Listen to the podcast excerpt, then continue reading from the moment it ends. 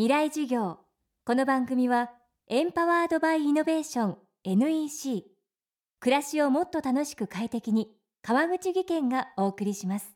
未来授業水曜日チャプター3、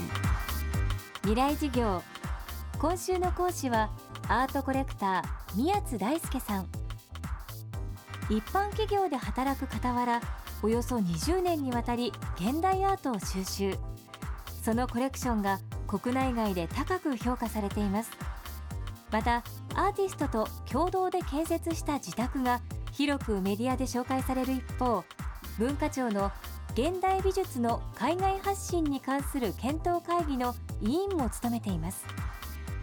アートフェアやネットオークションなど、新しいアートの還流が起こる一方で、最新の著書現代アート経済学では、現代アートと経済の関係性について考察。アートフェアやネットオークションなど、アートの新しい展開にも着目しています。そんな宮津さんが今注目するのが、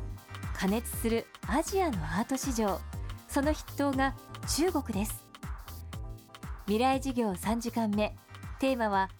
アジアのアートが熱い。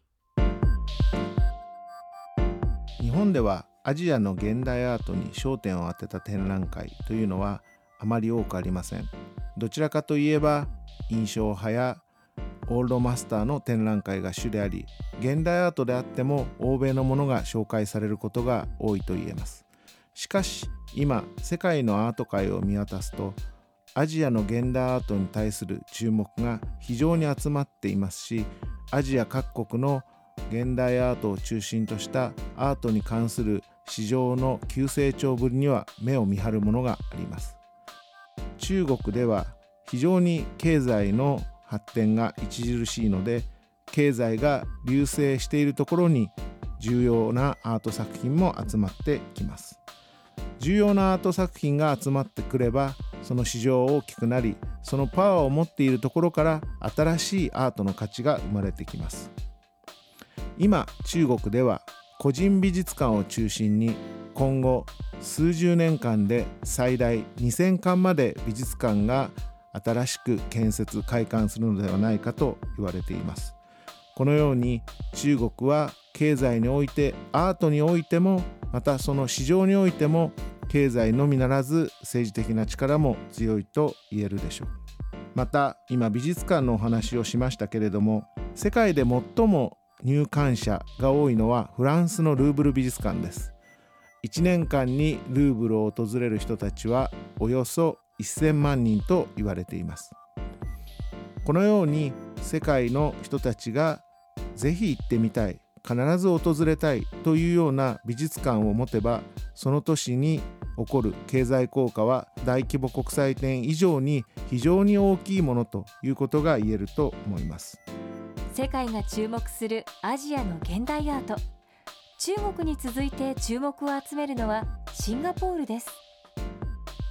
今、中国のお話をしましたけれども、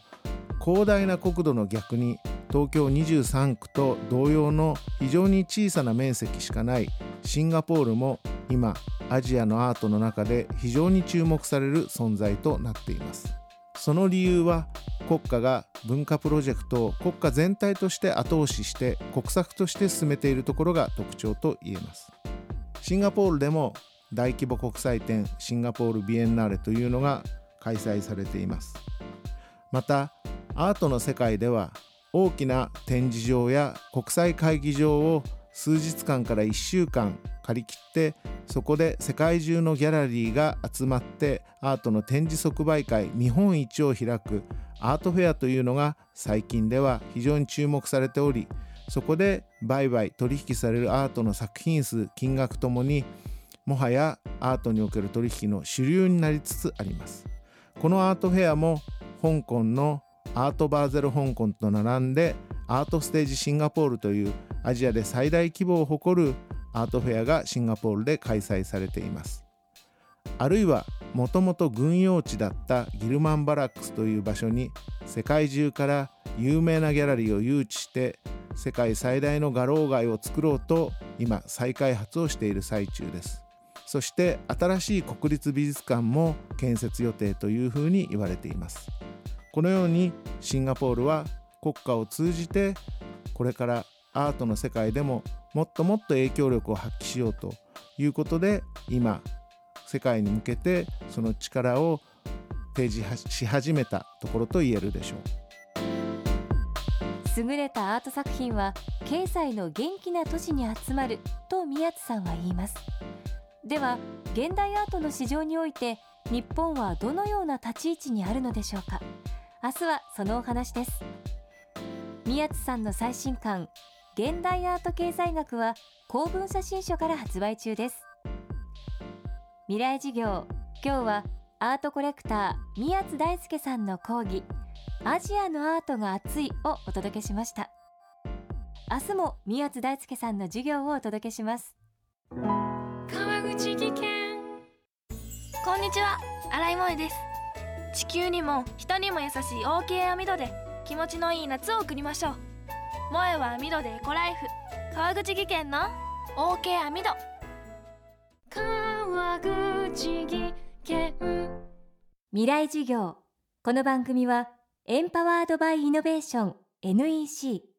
暮らしをもっと楽しく快適に川口技研がお送りしました。